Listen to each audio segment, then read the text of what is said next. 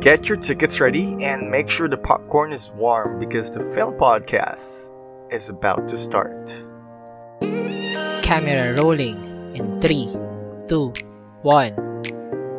Welcome to Cinephiles, now in HD.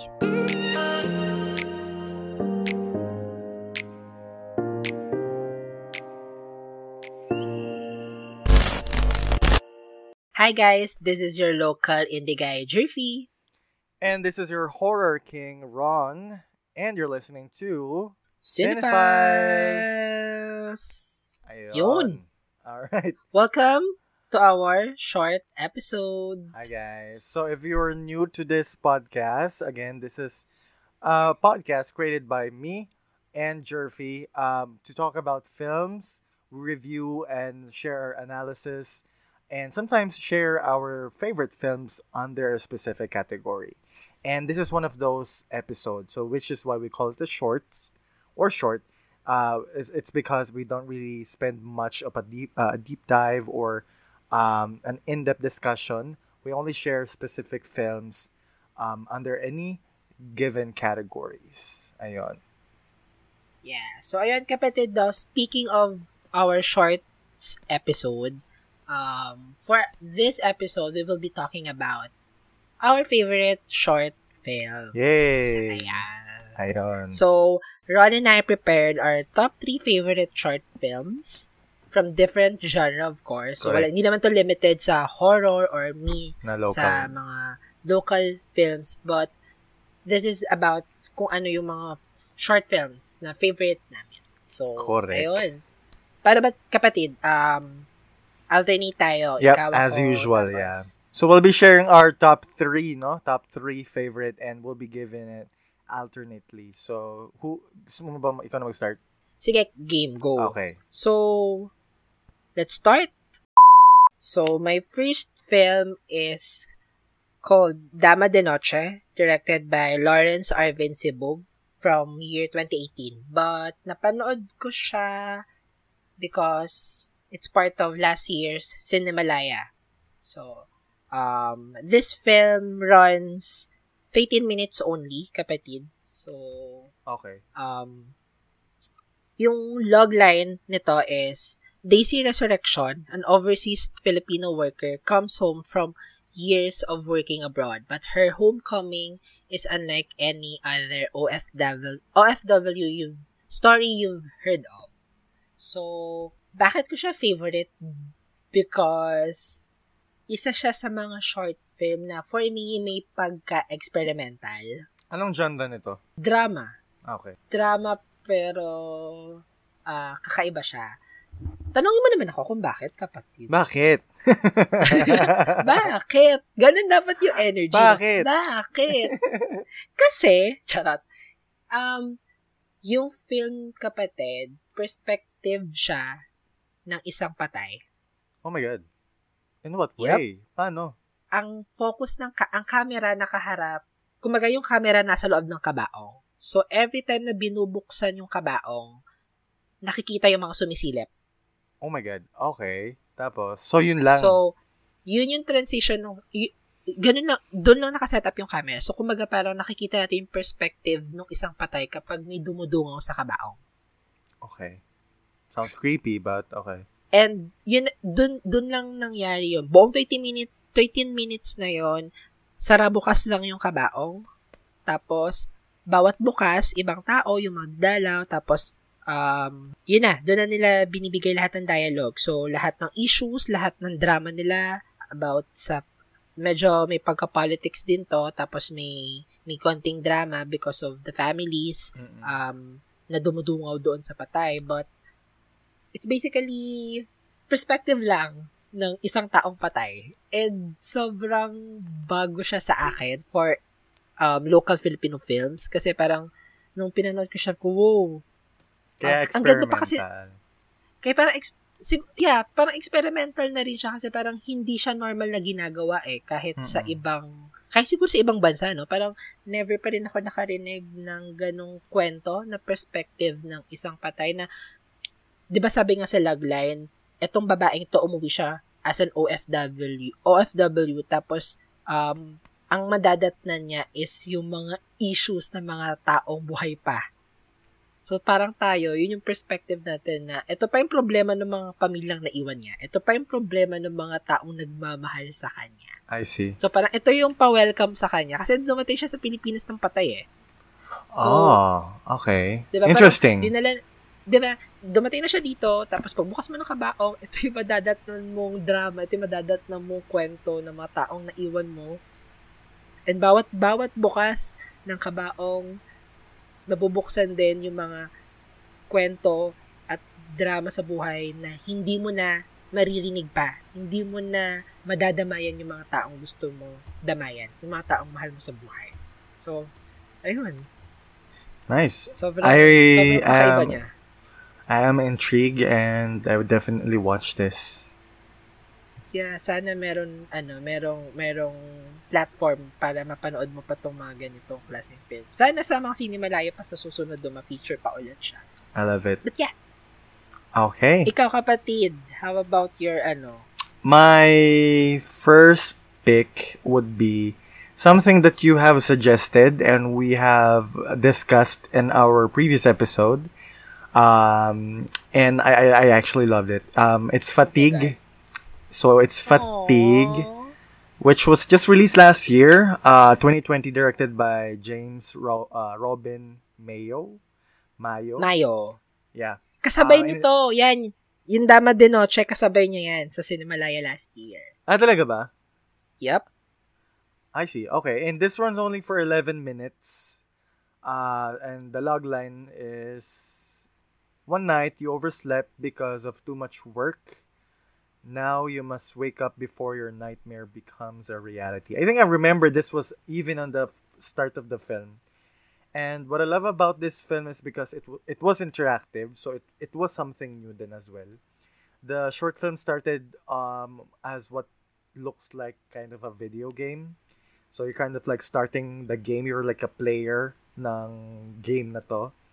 And dun sa movie is it's showing na yun, yun, nga, you just got home from work uh, and parang ano, you're struggling to ano, sleep basically. So parang trap ka in a nightmare eh. Kasi 'di ba the premise of the short film is parang paulit-ulit ka, pabalik-balik ka sa paba, pabalik-balik ka sa kung nasaan ka. Like babangon ka and then you're you're gonna end up in the same place again. And it's really creepy and very atmospheric. Ang ganda, ang ganda ng pagkakagawa ng film. Um, and the ending was really haunting for me. Parang natakot talaga ako doon actually. It's really hard to scare me and this film actually did. Um, there's not much of a jump scare. It's more of the experience. Kasi yun nga, katulad nung pinag-usapan natin noon before, so pinagpapalakpak ka niya, it's, it's asking you to chant something. So sobrang creepy talaga. Imagine chanting like a Latin term or something like that. Or even to the point na you have to shout. Musa, Musa. Musa. Yeah. sobra sobrang creepy niya. Sobra. So I I really love it and uh I would recommend it to a lot of people. Only also if it you know it's on a platform available to be um viewed by by viewers or by cinephiles. Pero unfortunately uh very it's very limited at this point. Yeah, pag short films talaga normally hindi nabibigyan pa ng ano. Yung platform. Hindi sila nabibigyan pa ng commercial run din. Correct. Yeah, because I think mostly, uh, if it's not made for YouTube, I think it's normally made for Film Fest, di ba, to open Yeah. oo. film screenings. Kaya Mm, tama. medyo limited talaga yung release niya. So, ayun, that's that's one that one's for me. So, what about your second pick? Ah, wait lang, sobrang natutuwa ako na ano, you're talking about fatigue kasi hindi ko nga in-expect na magugustuhan mo siya. Kasi, you know what guys, nung pinapanood ulit, nung pinanood ko ulit siya kasama na si Ron, kinakabahan ako na baka mamaya hindi niya magustuhan. Pero, the moment na pumapalakpak si Ron, sinusunod niya yung mga instructions, tawan-tawa ako na wow, na-enjoy niya yung, yung movie. Si Gago nakikipalakpak, no? Oo, naririnig. Nagta, nagsastamp pa siya ng feet, tapos inaabangan niya yung aso, nakakatawa. And, Eh, kasi Guys, naman you sabi should- ko, di ba, how else would you enjoy the film if hindi mo gagawin yung nandun, di ba? Like, al- alam mo yun, you, you really have to, for the full experience, kumbaga. So, I, I had to do what I had to do. Yeah. So, thank you Binenta ko for kay Ron- suggesting this. Yung binenta ko siya sa'yo, sabi ko, di ba, interactive, tapos sabi mo, Bandersnatch. Sabi ko, no. Different Kind. type of, uh, different I kind of it. interaction. And, I'm happy na natuwa ka. I, I loved it so much. Thank you for Yay. suggesting this, yeah. Always. So, ayun, um, next to my, Ito ako sa co-host natin, sumashoutout na naman. meron ba? Oo. Sumashoutout Hala? siya. Hindi sa akin ha, hindi ko narinig. Wala dito ha. Imposibleng dito, dito narinig ko sa audio mo eh. Ano ba? Hala, walang tumilaok dito kapatid. O sige, sige, magtakutan tayo. Musa, musa ata yung narinig mo. oh my God. Gago din nga. Seryoso, promise, wala akong narinig at laok. O sige, sige na. Siya na ang ano, may co-host na tayong bago. oh, anyway, what's your second pick? Okay, so my second pick is Grand Gestures, directed by Cody Abad. It's also a Cinemalaya 2020 film, a short film, and it runs for 19 minutes. So, the logline, yeah, the logline is John flies home to furniture in one corner, the dining table arranged for guests, and their bedrooms removed of its function. He comes home to his father's funeral. With his mom, Leia, they learn how to put together what was removed and rearrange. Gusto ko yung So, funeral na naman yung setting niya. Ay, oo nga, what, no? what is it with you na- and funerals? So, ayun. Um, favorite ko tong short film din na to from last year ng Cinemalaya kasi ah wala siyang dialogue naman, kapatid. For 20 minutes, wala siyang batuhan ng linya. Wala siyang sigawan, wala Nangyari? siyang anything. The story um, starts from Gio Gahol, um, isa sa mga best indie actor na nakilala ko. Ay, na nakilala ko. So, siya yung ano, bida dito. Tapos, umuwi siya sa funeral ng tatay niya. Ang nanay niya is si Irma Adlawan, kapatid. Oh yeah, I know her.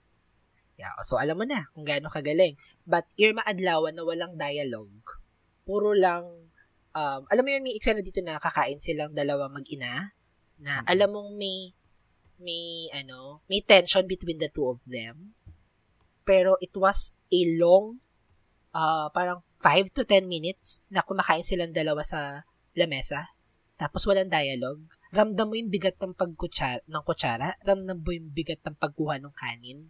Ramdam mo yung pag-uga ng upuan. Ramdam mo yung pagkuha ng baso kung gaano kabigat.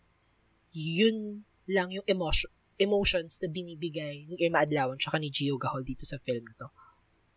So parang for me, um, seeing this kind of films din na hindi ma-dialogue. Wala talagang dialogue at all ha. Like maglalakad lang sila papunta sa sala, sa kwarto. Si Irma Adlawan papasok ng kwarto, kukunin yung gamit ng mga namat nung namatay niyang asawa, ihahag niya, umiiyak lang siya. Those scenes na walang dialogue, pero ramdam mo yung bigat, ramdam mo yung emotions. Those are the grand gestures of the films. Of the film. So parang Oh, kaya ganun gestures kasi more on Kaya- actions siya. So, yun yung gra- kaya siya titled Ah. Grand Gestures because hindi ganun kalalaki pero those little actions uh, give a lot of emotions na kailangan ng eksena. So, parang, Oh, nice. And all of the reviews I'm seeing on Letterboxd are about, ano, puro kay Gio. yeah. Kasi sobra, kapatid si Gio yung, ano, bida sa sila-sila, di ba gusto mo siya mapanood? Oo nga eh, nakita ko nga eh. Yeah. So, yun. My favorite actor is Gio Gahol. So, parang bonus yung isang star doon nung binigyan ko sila ng five stars kasi nga dahil si Gio tapos si Irma Adlawan. But, yeah, you basically, yun lang naman, sobrang simple lang ng plot, kapatid. But, siguro, um, wala siyang quotable quotes pero nadal- ah, ang tagal bago nawala sa akin ng emosyon. Yeah, actually, si Irma pa lang alam ko na eh.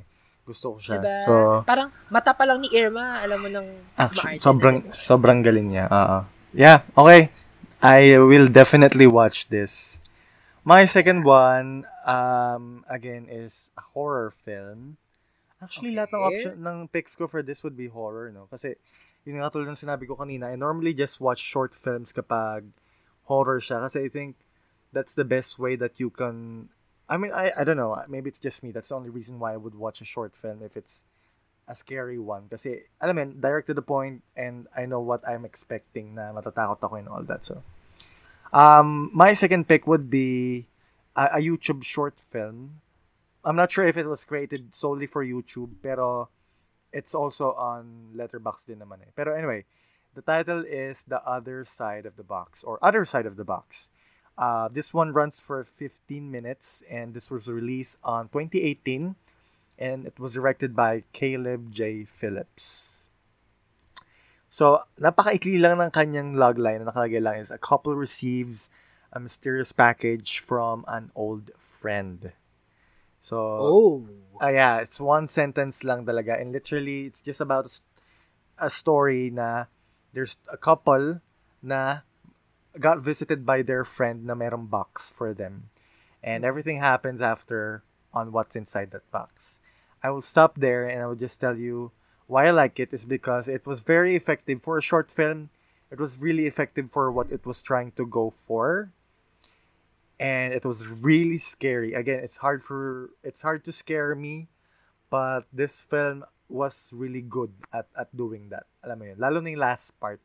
I'm not gonna spoil it so much kasi I'd like you to see this film uh, and see for yourself on why I picked this as a, a short film that I really like. Actually, I'm intrigued kasi ito, ito ba yung tipong monotonous lang yung plot tapos sa dulo drop the needle na gano'n na lang. Yeah, yeah, yeah, yeah.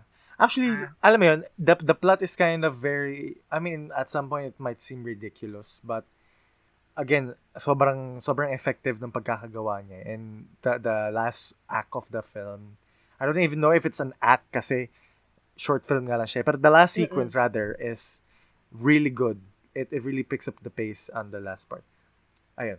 Okay. Sige, I'm sold. Ah, papanoorin ko yung... It's on YouTube, di ba? Ah, And I ah, sent nasa you the... Lang. Yeah, I sent you the link Ay. kasi hindi mo pinansin, di ba?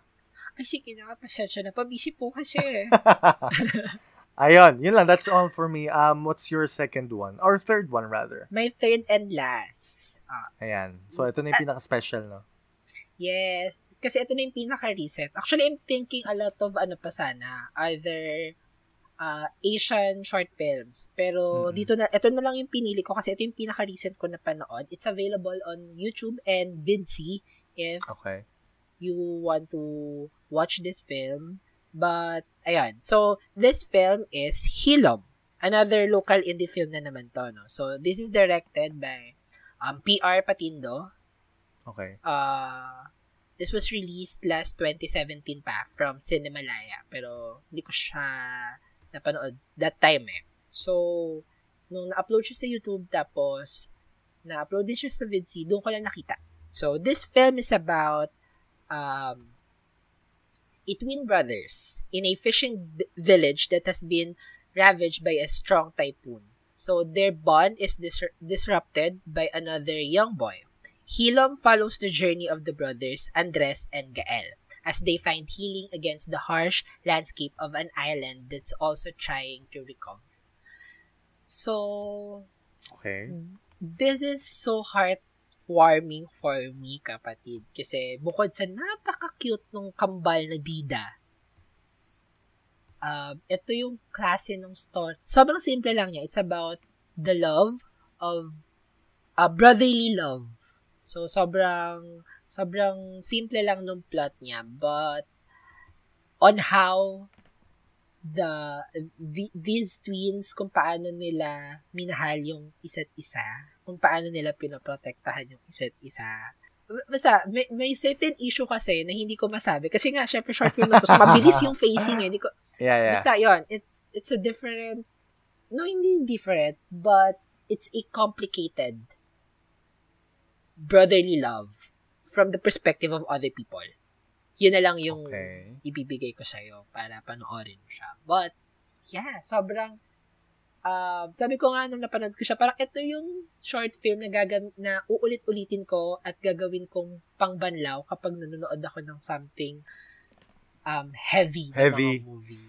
So Parang, this is light war, light-hearted lang to or heartwarming film lang siya. Yeah, kasi sobrang ano niya eh, sobrang, sobrang light lang, and sobrang cute tong dalawang bida na kamba, kambal. And ihahantulad ko siya kapatid sa isang, yung visuals niya para siyang, um, I told Sunset about you na isang BL series.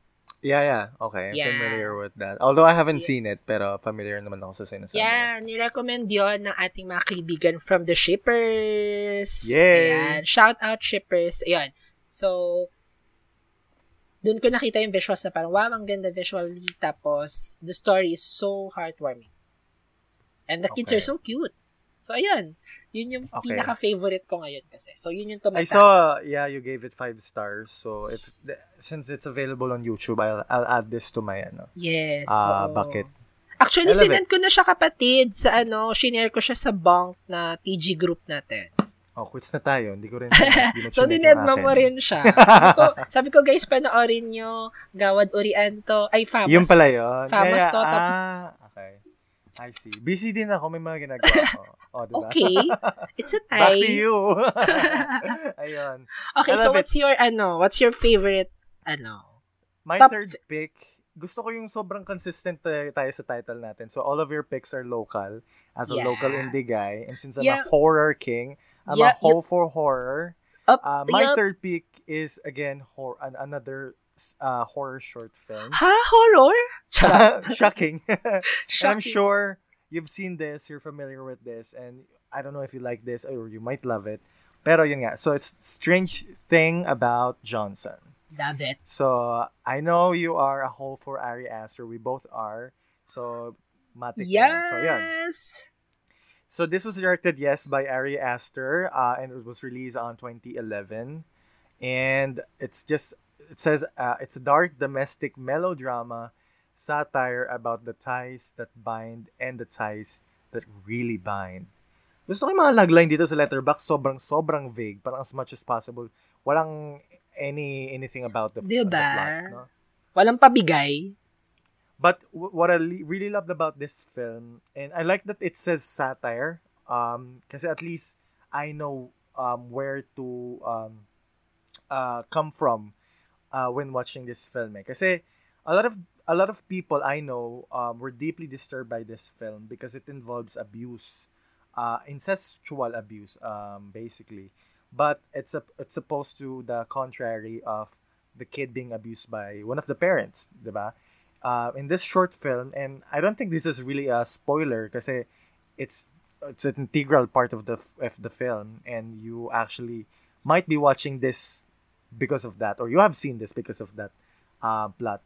Pero the father or the patriarchal uh, pa- patriarchal figure was um, abused by the uh, or was being abused by the son, um, sexually abused na ano to the point na on the wedding day of the of the son, um, they were caught by not caught but seen by the mom na he was you know doing oral sex with the father. So imagine just the thought of that is really disturbing. And alam mo yun, it invokes a lot of feelings to the viewers eh. And what I really love about this film is because if this is disturbing to a lot of people, imagine just ima- imagine this happening you know um in reality. Yeah. But instead of the of the uh, of the father being abused, it's it's the kid, 'di ba? And a lot of people overlook that because it's something na normal na or, or not normal at least something um unusual or something usual rather, sorry. Alam mo 'yon, there's been a lot of news, um a lot of um um famous uh, events pa nga even na nangyari na about the kid being um abused by their parent eh. 'Di ba? And a lot of people you know, were were saddened about it but they were not really disturbed na ba? Kasi inisip nila, okay, it happens, alam mo 'yon. Pero when you reverse the role, when it's the father being abused by the son, suddenly it's alam mo 'yon, gut wrenching. It's it's heartbreaking, it's disturbing, 'di ba? Mm-mm. So I, I get what Ari Aster was doing in this na parang he's he's kind of um uh, trying to make people realize and be aware na abuse does happen, incestual uh, incestual abuse does happen. But you know, you have to see it on this perspective para ma-realize mo na it really is sad and and disturbing. Yeah. 'Di ba? So yun, that's what I like about this film. Um and above the shocking, shocking factor, alam mo yun, it really does portray a message na I think a lot of people should be aware of. Ayun. Yeah. I, I like the fact na kahit gaano ka disturbing or gaano ka weird panoorin yung mga topics or yung theme na binibigay ni Ari Aster, he can do it as effective and efficient as it can be, no? Correct. Parang, Yeah, yeah. ga- ganun kagaling si Ari Aster. O, yun, nagagash na naman tayo kay Ari Aster. But, basically, sobrang, sobrang effective lang kasi kung paano niya um, ilatag yung mga, this kind of um, disturbing themes na hindi Yeah. normally pinag-uusapan and normally Correct. nakikita. Diba? So, wow. I really love that short film. And and fun fact, no, I am not sure because I, I think I've read that na this was his uh, thesis film. So he Mm. submitted this to uh to, like as a as a project, college project when he was Okay. uh in film school, no. So imagine as the professor, no, but it's just really I mean, I mean sometimes you know, you you just want to go inside uh, a person's mind Yeah. just to see like how it how how they function thoughts uh, or how they sorry how they you know process their thoughts and um I mean how they get this concept it's just so bizarre and genius and brilliant at the same time Yeah. Ayun. So, and, alam mo, talking about this short film, so, yun yung nakaka, nakakatuwa sa panonood ng isang short film na parang, um, sobrang, wala siya masyadong climax, wala siya masyadong up, ups and downs of emotions, parang sobrang, sobrang monotonous lang nung ibibigay sa yung emotion, yung build up, sobrang basic, pero kapag sa dulo, biglang pasabog, andun Correct. lahat ng Or- emosyon. or it could be either it could be the other way na kasi 'di ba most films usually start with a plot yun nga with a story that builds up to the climax but Mm-mm. Short films are normally kasi nga dahil nga maikli lang siya so they they try to pack everything in in that short span of time Mm-mm. so wala na masyadong kumbaga sa ano wala na masyadong study wala na character study wala na ano straight to the point na and that's what I like about short films kasi if you wanna be entertained ano ayun na siya eh agad-agad na siya eh. hindi mo na kailangan mag-invest pa ng malala kasi onti lang eh onti lang yung kailangan mo andun ka na Yeah. agad sa sa finish line kumbaga And normally ng mga short films, kapatid, sila, hindi naman sa ano ah, sa, ah, tawag nito, sineset aside ko yung mga gumagawa ng full length. But those um, filmmakers na gumagawa ng short film, doon sila nagsisimula. So parang minsan, Yeah. andun lahat ng puso, andoon lahat ng, ng utak nila. So parang, I get it yeah um, kunyari may isa ng big director, tapos papanoorin mo yung short film niya, parang, wow, this is so, ano, brilliant. This is so, ano, sobrang, sobrang, um, sobrang ganda ng short film niya. It's because dun siya nagsimula. So, parang andun lahat ng, ng puso niya sa pelikula. Kaya parang mostly Yeah. ng, ng mga, Bago pa ano. sila mag-sell out, I I, I Diba? know what you're trying to say. 'di Yeah, ba yeah. na parang, okay, yun yung isa sa mga gusto ko kung bakit mahilig din ako manood ng mga short films talaga. Especially dito sa local scenes. Kasi it's it you're right nga ito it, it's their ano nga um uh stepping stone din kumbaga to the ano to the industry mismo. Ayun. Yes. So, yun. Yun ang kalahagan ng kalaha, ka, kahalagahan ng short films. ng panonood Importance ng mga na lang. short films. O nga, no? Ba yan? Kasi nga, local indie eh. So, dapat local language. On brand. okay, sige. so, ayun. Ayun. Kapatid, basically, that wraps up our short episode. Yep. And if you guys have anything na like if you have any short films that you'd like to uh, share or let us know, um, you know, let us let, DM us or tweet us at our socials. Uh, our Twitter and Instagram and Facebook are the same, which is at CinephileSpod. That's C I N E F I L E S P O D. And we're also on Letterbox. Uh, let's be friends there. You can uh, add or follow us, and we'll definitely follow you follow you back. Uh, mine is Ron Wrights. That's R O N R A Y T S. Mine is I Cried Wolf. That's I C R I E D W O O L F. And also follow our Bong Collective socials now that we're part of the Bong Collectives at the Yep. Bunk PH on Instagram, um, Twitter, TikTok, and also on Facebook and YouTube. So, yeah. Ayun lang. So I enjoyed this episode and I will definitely uh watch those suggest your your suggestions should they be available to me. Yes. So I hope you- I hope um, or we hope that you guys enjoyed this episode. Tama. Um again this is your horror king Ron. And I am your local indie guy, Chirfy. And thank you for listening to Cinephiles. Bye, guys! Buyers. Register to vote. Ayan, inunahan Ay, wow! Ako na ako. Yeah, Ron's right. Bye. Bye.